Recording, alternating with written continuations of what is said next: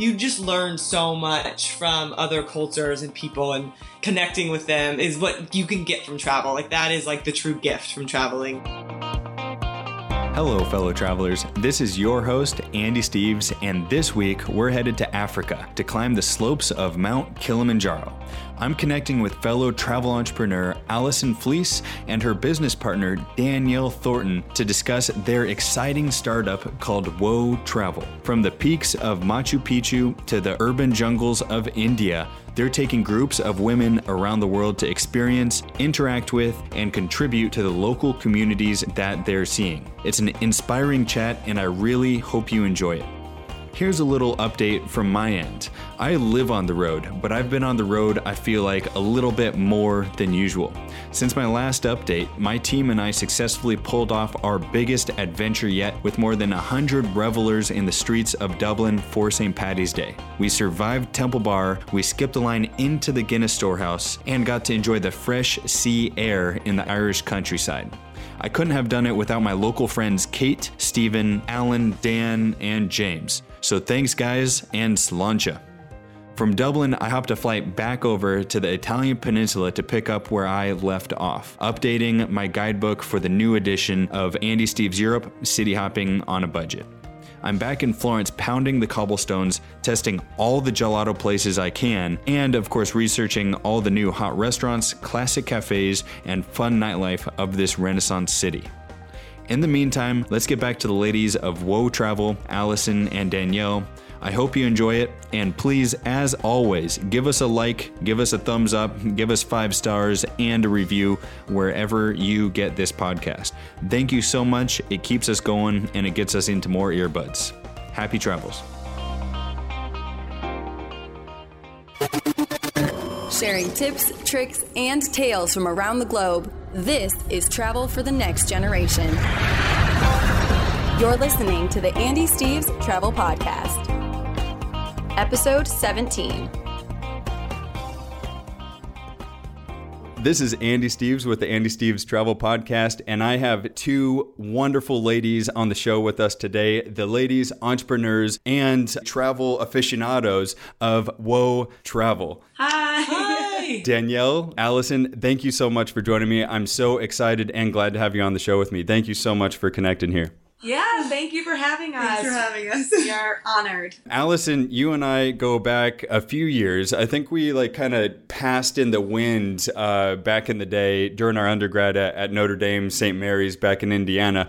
That's how we first met, right? Yeah, yeah. We met through the Notre Dame community for sure when we both submitted an application or a business plan um, for travel related uh, businesses. Uh, we had a very like similar idea and um, you actually ended up winning that that uh, business plan competition. so congratulations on that.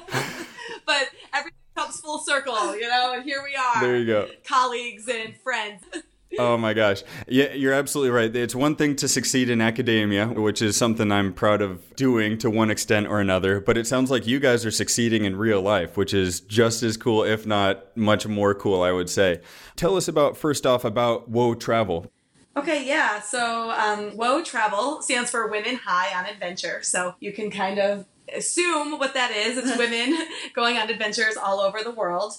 And Danielle and I met uh, in 2012 when I had this idea to climb Mount Kilimanjaro, and I had sent out an email to a, a ton of friends. And one of the uh, friends on the email forwarded it on to Danielle and was like, "This girl is going to be in. I know it. She's going to like sign up today." And sure enough, you know, Danielle signed up like right then and there. She was like, "Yes, I'm, I'm in." 100%. I, at the time, I didn't even know where Kilimanjaro was, but I was looking for something and I was like, this is it. This is absolutely it. So Alice and I first met over email, but when we met in person, we just immediately hit it off. Like we both had the same energy and we're so excited about Kilimanjaro and kind of saw the vision, like how much bigger it was than just climbing a mountain. It was Yeah. more than just a trip. It was more than just traveling. Yeah, yeah, it was contagious. Our energy and just the whole idea. You guys met, you got along, and did you go um, independently the first time, or were you part of a group? Uh, we ended up being uh, five women in New York and then five women in South Africa. So we were a group of 10 women, and that came together very orga- organically. And what we um, did was we were given the advice that you should do Kilimanjaro for something bigger than yourself and some, you know, keep in mind why you're doing this. So we actually connected with a women's vocational school at the base of the mountain and we set forth a goal of $5,000 to raise for the women um, for their educational programs and some of the teachers' salaries. And we ended up um, actually visiting the school after. And so it was like this perfect combination of women to coming together to take on like a physical goal um, but also like an, a more altruistic goal, I guess you could call it. And and it just worked. It was like giving back and connection and building each other up. And we happened to be all women, and it just that that whole concept really stuck. So. Yeah, yeah, we had both like traveled a lot, obviously, like throughout college and you know growing up with our families. But there was something about this trip, the Kilimanjaro, like coming together as women and also connecting with local women. We were like, this is special. This is something that we have to share it was so it was such a unique, amazing experience, and we realized that there's other places in the world besides Kilimanjaro that you can do this same type of the same type of adventure.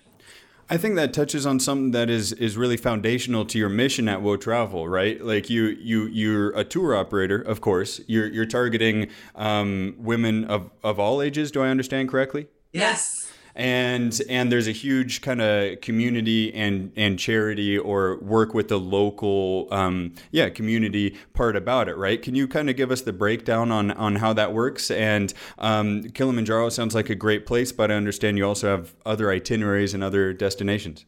Yeah, totally. So we always say that um, we're adventure travel with a heart, and that's because local connection and local integration and um, giving back in in whatever way we can is really crucial and and central to what we do.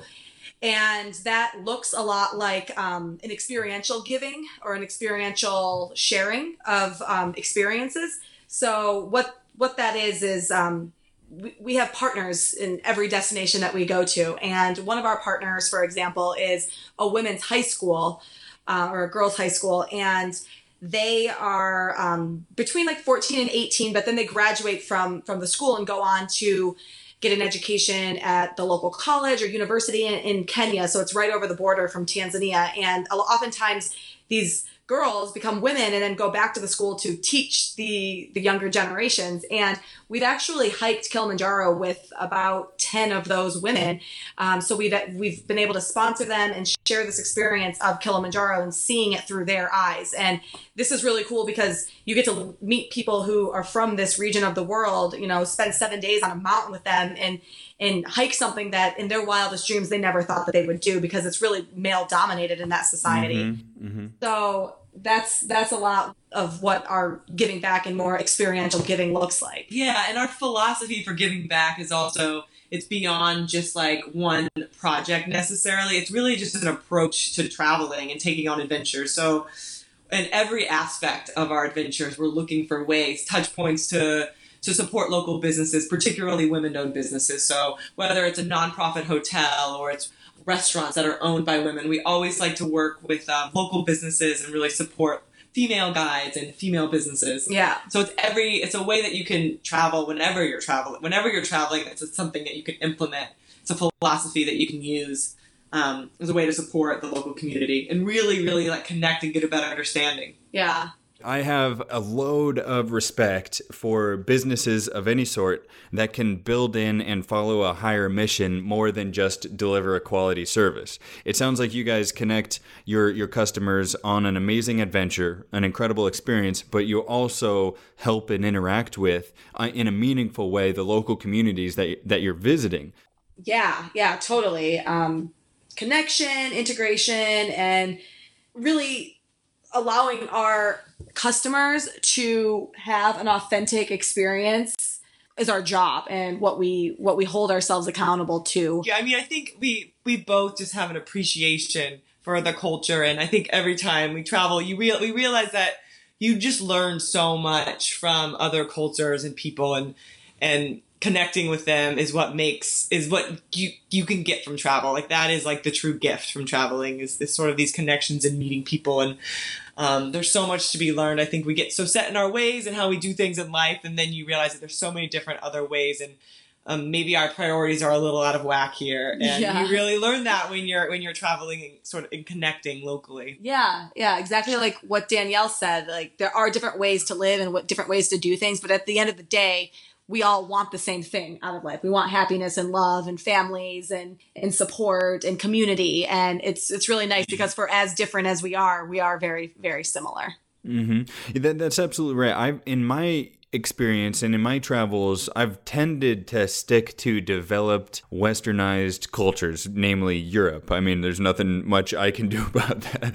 But the richest experiences and the experiences that I'll remember for the rest of my life have one thing in common, and that is a connection with people from different cultures and backgrounds. And I think when you go to developing countries and, and the developing world, it's it's that much richer. So I'm I'm a little bit envious, and I'm and I'm really uh, stoked for you guys to have been able to kind of carve out your own niche. Oh, Yeah, thank you. thank yeah, you. I mean, it's an added element of adventure, that's for sure. That's true. Yeah, I mean we're both we're both based in New York City, so definitely the places we travel are could not be more opposite than what we're used to at home. But it's funny, we always come back and we're like, oh, I miss like I miss India, I miss like the mountain life. Like it becomes like coming back to New York City is almost too much. yeah, it's like reverse Yeah. culture shock. Yeah, it really is. I get that every time I come back. yes. so we can definitely relate on that for sure. And um, it's my perception, and I want to be sure and ask you, you guys who, who have been there. Uh, it- well, it's my perception that these developing countries and, and cultures uh, tend to be much more male dominated. They tend to be much more uh, have a machismo culture. I'm curious if that's been your experience, if that tends to be the case. You mentioned like climbing Kilimanjaro is such a male dominated activity. I'd love if you could elaborate on that a little bit.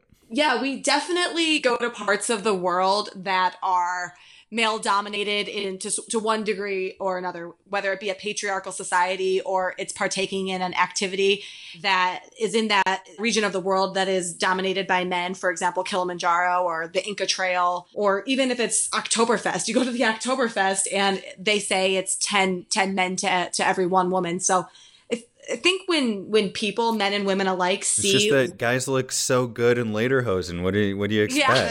yeah. What are you supposed to do? we do we do agree with that but but when women do travel to these parts of the world and take on something like kilimanjaro it, it does change people's perception of what women can do and what women together can do and also there's a strength in numbers and there's a comfort and safety in numbers for example we we do travel through rajasthan in india and would i suggest that a woman do that solo? Probably not. Would i suggest women women travel solo in a lot of parts of the world that we go to? Probably not. So there's just an inherent strength and support system built into what we're doing and it does redefine what it means to be a, a modern woman in on the global level i think. Hmm Yeah, and we de- we've also realized like, how lucky we are to Mhm. have grown up in the West. We were just happened to be born in the country that we were born in, where women get an education, where it's standard, just like young boys, young girls do. But a lot of the places we travel, the girls aren't even allowed to go to school. They have to work at the at the home. They have to go get water, and so it just kind of, it just makes you really appreciate what you have and you understand that we understand the value of education and i think that's a lot of the initiatives that we work on is getting girls education because once they have that the ability to think for themselves critically and they're able to read and they sort of know what's out there they're going to be able to earn and make an impact on their community and earn their own money and sort of have their own have their own life and support themselves We'll be right back after this short break.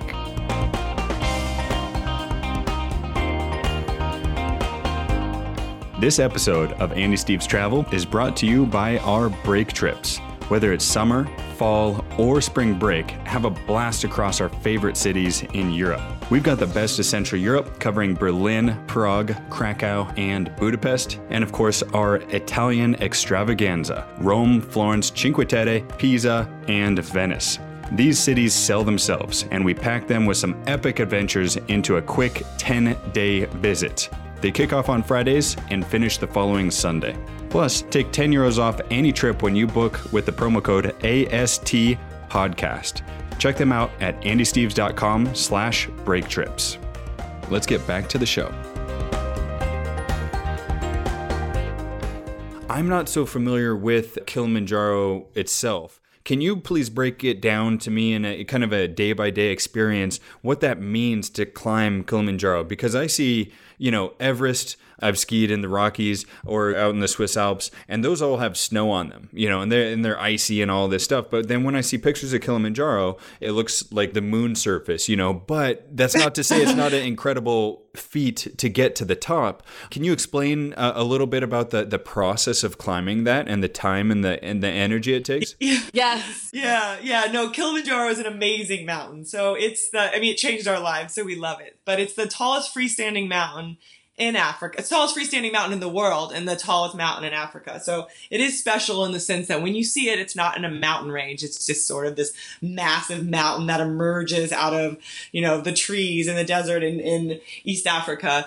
Um, and the process of climbing it is about, we do a seven day trek. Some people do six days, some people do eight days, but we found that the sweet spot is about seven days because that gives you the ability to acclimatize, so get used to the altitude and not get too sick. Um, and what's amazing about Kilimanjaro is you mentioned that it looks like the moon, and that's kind of like on day four or five. But what's so cool about Kilimanjaro is that you go through five different climate zones. So you start day one, and then the last day, day seven, you're in the rainforest. So there's monkeys, it's very green and lush.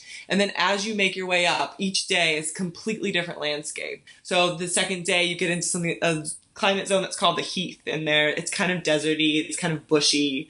Um, there's still plants and greenery. Um, and there's rocks, and you're kind of doing some scrambling, but definitely not high trees. You're able to start to see the sky then. Um, and then as you get to day three or four, you start to really see the sun and It's beautiful. It gets colder. The alpine desert is um, incredible. That's the that's the climate zone that really looks like the moon. It's very dry and arid, and there's just rocks and no vegetation. You only see these raven birds. There's not much life up there other than that. Um, and then the summit, which you'll reach on the you begin your summit ascent on the night of the f- fifth, day. Fifth day. And you start at midnight. So you start in the middle of the night. Um, and that's where you kind of start. The camp that you actually leave from is Barafu, which means snow. So that's where you can get snow on day four, but that's kind of where it really starts to get cold. Um, and then um, then you make your way to the summit and you reach the summit on as the sun is rising on the on The the, sixth sixth, day, morning. yeah. Yeah. and it's incredible. And we've been up there when it's been snowy, and it almost looks like you could ski down it. And then there's a glacier up there.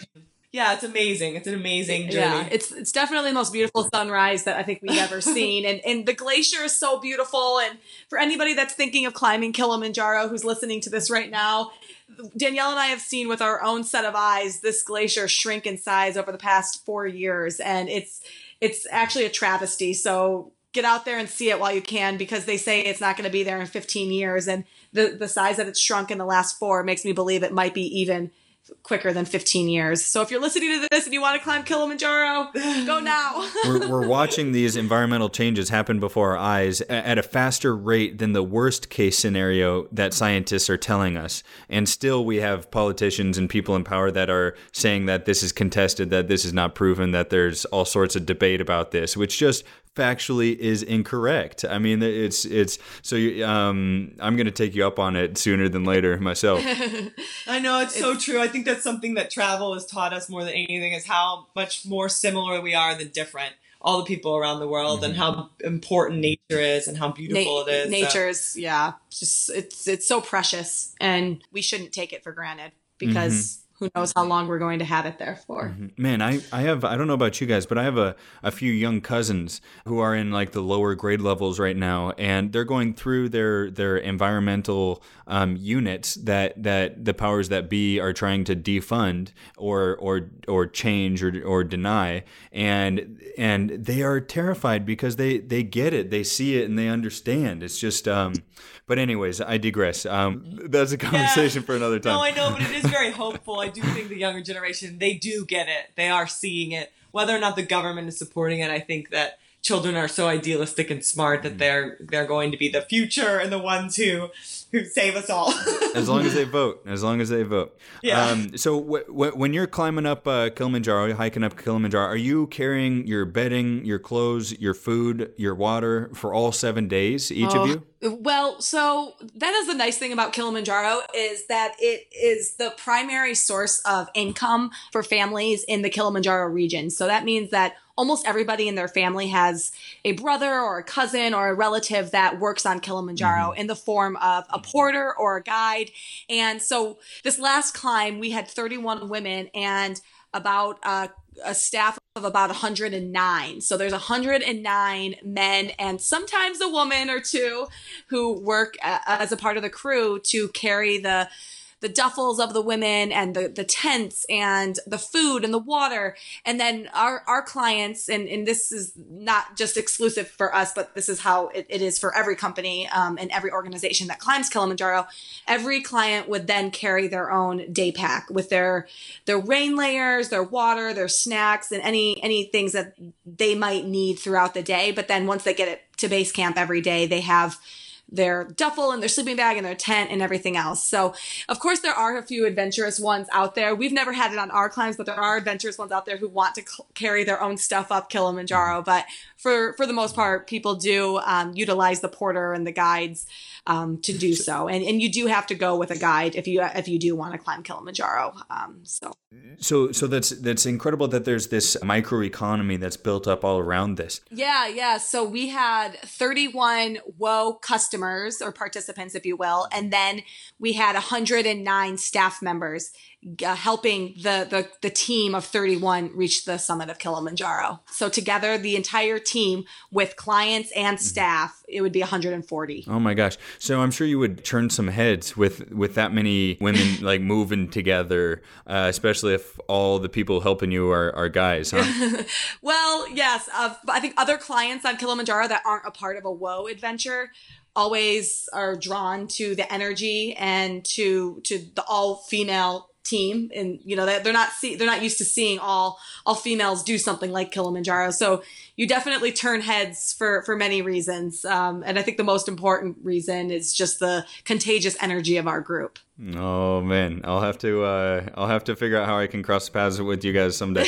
Um, so so you mentioned that you, you go to Kilimanjaro, you're going to Peru, to India. When you're going to these places, Danielle and Allison, do you have some tips to share on how to feel secure and safe? Uh, in unfamiliar places, countries, territories, cultures, um, as a female, whether you're solo or with one or a group of friends.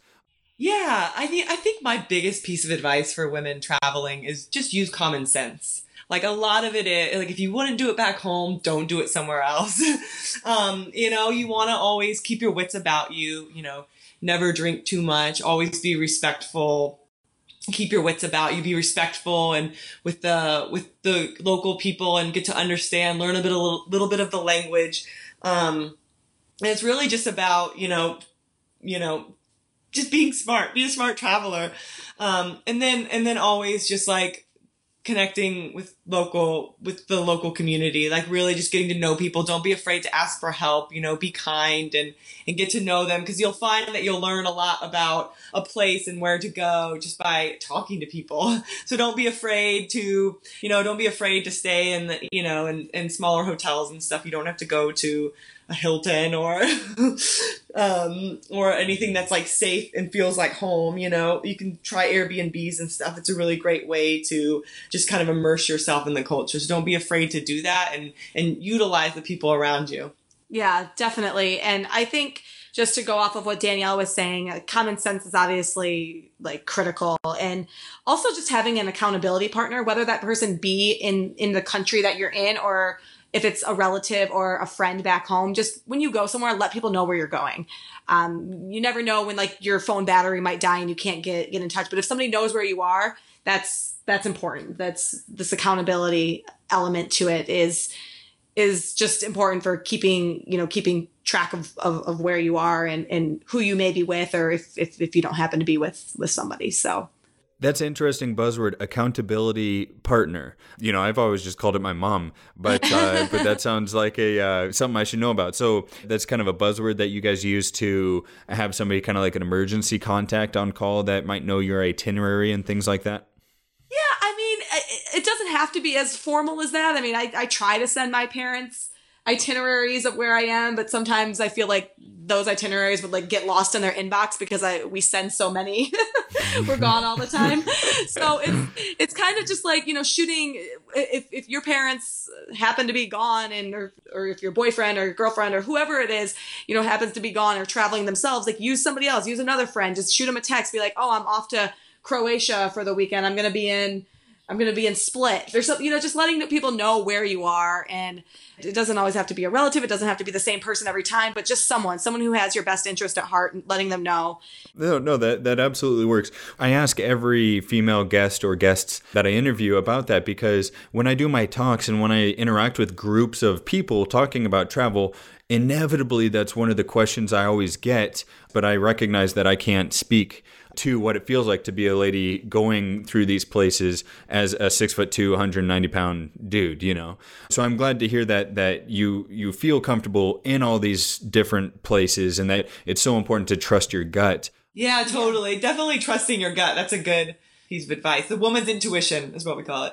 yeah, there you go. For me, like honestly, if I'm in a place and something just feels weird, if I get that feeling, you know, something feels off, like the conversation is too quiet around me or people are looking at me a little too long or too like out of the corner of their eye or if something feels off i take a second i step back and kind of literally and figuratively i take a moment to, to assess my situation. I've been spending some time in colombia over the last year and i absolutely love it but man, I've been having like a snack or a quick dinner in a neighborhood that I'm like, I, you know, don't want to spend too much time here. It just doesn't feel quite right. And to date I've been okay, you know, but but it's because I respect that that gut feeling. So I'm glad to hear that um, that you guys uh, agree with that or uh, would would uh, follow along with that.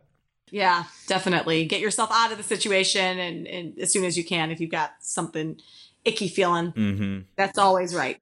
Now, India has unfortunately been in the news for um, a number of what would you call it, sexual violence issues and, and other horrible crimes that that are very um, spectacular and very noticeable and make huge headlines just by what happens.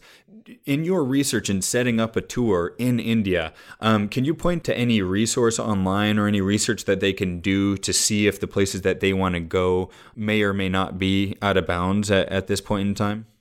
Yeah, th- that's a really good question. So India is has been in the news and and for not always good reasons as of late. And we have actually met with some of the um, women behind an, a website called Safe City. And Safe City is basically um, a website, so, and, and I believe it's also an app that allows women to report uh, various various interactions and encounters. So if they were assaulted or catcalled or um, if, if, they just felt uncomfortable in a certain neighborhood, they would flag it and write about it on a Safe City so that they're letting other women know, you know, you know, be aware in this region if you do go to this region or avoid this at all costs. So it's really nice that there are women uh, teaming together to have each other's backs and to be looking out for each other and, and, notifying them. And that's one of the huge benefits of technology in in this day and age is that we can use it for our protection and safety. You can share that information back. Yeah absolutely. Or what you can do is book a Whoa travel uh, adventure yes, there you go. You get Problem solved. Yeah. Done. um, hey, in this short conversation already, I feel like you could be role models for um, a lot of younger ladies who might have an entrepreneurial streak, who might love adventure or travel or photography or any number of things that might relate to um, to what you guys do on a daily basis. Um, I got to ask, do you have role models or people that you follow or are interested in that that you draw inspiration from? Ooh, the role model question. well, thank you yeah, thank that. You, thank me. you. That's yes. very humbling. I think it's the most rewarding part of what we do. Yes, totally. I would say my role model is my mom. Um, I was sh- raised by a single mom, um, and it was just my sister, my mom, and I. And in a time when, in a city in Texas where there weren't a lot of single parent families, and with a mom who didn't have a college degree, um, and she went to work and started an amazing career and raised us and put us at the front, but also somehow was had this started this amazing career. Um, and it was just such an amazing, amazing woman. And I totally appreciate her on a different level now as an adult and somebody who's running a business and just the amount of work that she was doing, the amount of energy, energy she put into everything. But first and foremost was sort of always the family and um, supporting us girls to do what to live our dreams and do whatever we wanted to do. I think I didn't even realize until I got older and started working in a male dominated industry advertising how many injustices there were for women because I was just raised by such a strong mom and was like, oh yeah, you can do anything you want. You can do anything you put your mind to. I didn't really realize until I got out into the workforce um, how difficult it can be for a lot of women because it isn't, we don't necessarily live in a country where there is gender equality. Mm-hmm, mm-hmm. Yeah. So mom, shout out to mom. She's awesome. I would say my role models are the three sisters. And by the three sisters, I am talking about my mom and her two sisters. And the three of them together are um, just amazing. Again, like Danielle, I never realized that there were injustices for women growing up because of the strength and independence and um, just the, the fierceness of the three women that I, I think I was raised by. All three of them dominated the households in their own right. And I was just around this energy growing up. And, and I thought that energy was normal and how every family was and how every woman was. And then you grow up and you realize that's not the case that not there aren't always strong women in families and there aren't always independent and fierce women um, you know blazing the blazing the way and both my parents and my my aunts introduced me to a lot of experiences at a very young age that piqued my curiosity and I think has formed me into the woman that I am today. And for that, I'm forever grateful and will forever look up to them and will emulate that uh, that sort of exposure and experience when I have a family one day. And so, yeah, shout out to the to the three sisters for being tried and true to who they are and for giving me the experiences I've had. There you go. There you go. My dad um, taught me a sense of adventure just by pushing me onto the next metro car and just letting me figure it out on my own how to yeah. get home. So it's uh, good for you guys to have uh, to have that supporting touch as well, along with uh, inspiration for adventure. yeah, there you go. Oh my gosh. So when, when you guys are, are running your tours, can you explain to us your ideal customer? Who are the people that you're really going after? What's the um, what's the breakdown there? Oh my goodness, our clientele is so diverse but so like-minded. It's it's so amazing to see because sometimes women um, or people, I shouldn't say women. Sometimes people ask us like, is it catty? Is it petty on your trips? And we're like, no, that's not our experience at all. That's not the reality we live in. And they're like, well, on reality television, you know, you see like the real housewives of New York and they get together let me, and they let just, me compare you to yeah. MTV. That's like the example of women that yeah. mainstream. That's, yeah, mainstream mainstream media, you see groups of women getting together and all they do is bicker and fight and like talk behind each other's backs and that's totally 180 degree opposite of what we experience at Whoa. So we, we can't say that we have like an age demographic because we've had somebody as as young as 18 and as wise as 60 on our adventures. So it's definitely more of like a psychographic or a a mindset that we're attracting. And I think if you like go on our website and you see what we're about, we're we're obviously very much about like bringing awesome women together to take on these huge adventures, but also really connect and integrate into the local community and share these experiences with as many people locally as we can. And when people read that, they're like, "Wow, that really that really speaks to me." And then that's how we attract our audience and our clients is through that that like mindedness and that that shared sense of adventure. So definitely definitely not an age demographic more more this uh psycho this uh psychograph. Sure sure sure. And people find you through it looks like you've had some great exposure in guidebooks in media. Um what's been what's been the biggest bump that you've seen uh since you've started in terms of website traffic or bookings? Is there any one you know eureka moment where you're like holy cow like all of a sudden we're getting bookings or all of a sudden people know about us? I mean i think that the the biggest thing for us is word of mouth. Um, I think that's been the biggest surprise for us and the biggest compliment to us is seeing how many repeat customers we have and how many friends of friends and friends of friends of friends we've had on trips. So as we have been around for longer, um, we just see more of that momentum and it all sort of starts with with you know Whoa alums is what we call them it all starts with the Whoa alums sort of you know sharing their experiences and talking about it with passion and how much it changed them and then you know that just kind of spreads like wildfire fire throughout their friends circle and um, just kind of grows and grows. Yeah. the ripple effect. It is a ripple effect. And yeah we've been we have been featured in some some awesome you know media venues and and I think that definitely helps. But I think more so than more so than that, it is that word of mouth and and just that contagious energy that you feel when when somebody's talking about a Whoa adventure, and then others say, well, that's something that I really want to do. That's an adventure I want to be a part of. Mm-hmm, mm-hmm.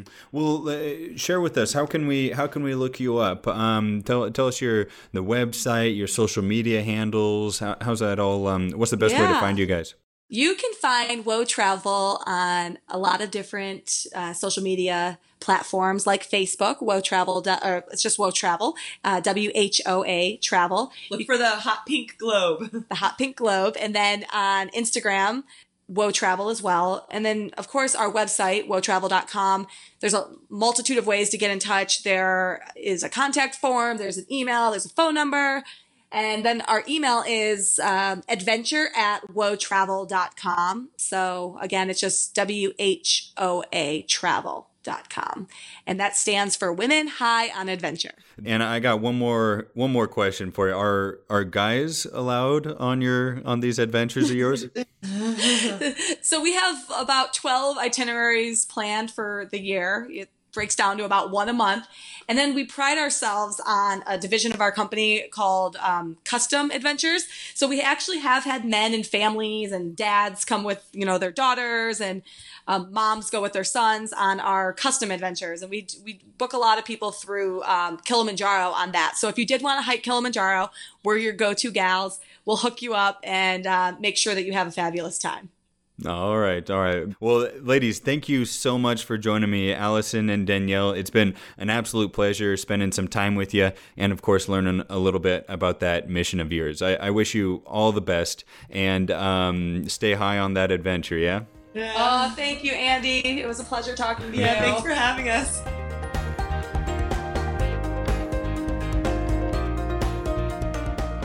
Thanks again for listening. Find all show details, links, and tips at andysteves.com.